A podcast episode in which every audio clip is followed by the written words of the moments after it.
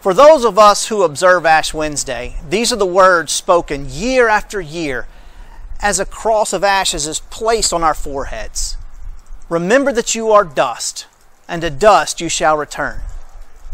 Honestly, though, I think most of us are more concerned about the pastor getting the oily black goop in our hair than we are about what's being said at the time. I mean, if we actually did hear these words and understood what they, was being said, I'm not sure how many of us would be so willing to go around all day with these black smudges on our faces. Remember that you are dust, and to dust you shall return. Truth be told, it's a rather ominous statement. It goes all the way back to the beginning when the Creator took the dust of the ground and formed a human being.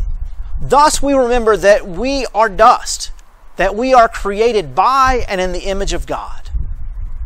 But then there's a second part of the statement. This is where things start to take a turn because it's in these words that we're forced to come face to face with our own mortality. You, me, and every person we've ever known is going to die.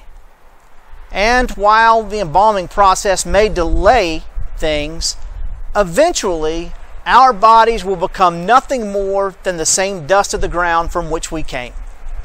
Simply put, these ashes remind us that we're going to die. But does that mean that the whole purpose of Ash Wednesday and the entire season of Lent, for that matter, is meant to scare us into getting right with God before we take our last breath? It's true that we talk about these 40 days as a time for us to contemplate our sinfulness and our need for a Savior.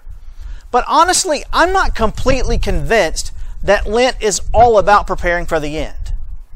I believe the reason we put these ashes on our heads isn't so much to remind us that we're going to die as it is to remind us to live. It's not about death, it's about life. Remember that you are dust. You were created by God, and to dust you shall return. You're going to die. So, what you do in the meantime is important. Live the life the Almighty created and calls you to live. Your time in this world won't last forever, so as long as you're alive, live. Paul reminds us of God's words in 2 Corinthians at an, at an acceptable time I have listened to you, and on a day of salvation I have helped you. Then Paul goes on to say, See, now is the acceptable time. See, now is the day of salvation. That's what we're talking about here. Now is the acceptable time. Now is the day of salvation. You're going to die one day, my friend, but until that day comes, live and live right now. I know that a common practice this time of year is to give something up for Lent.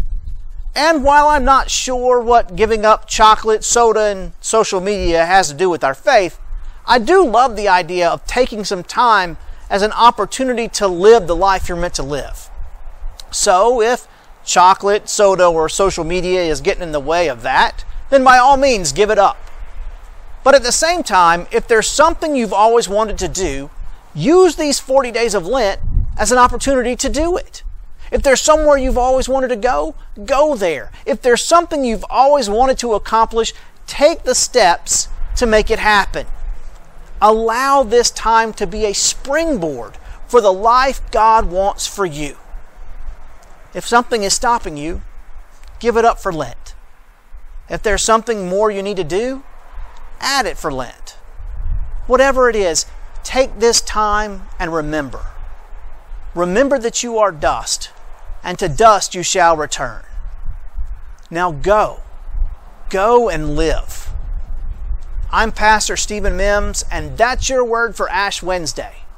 May God bless you.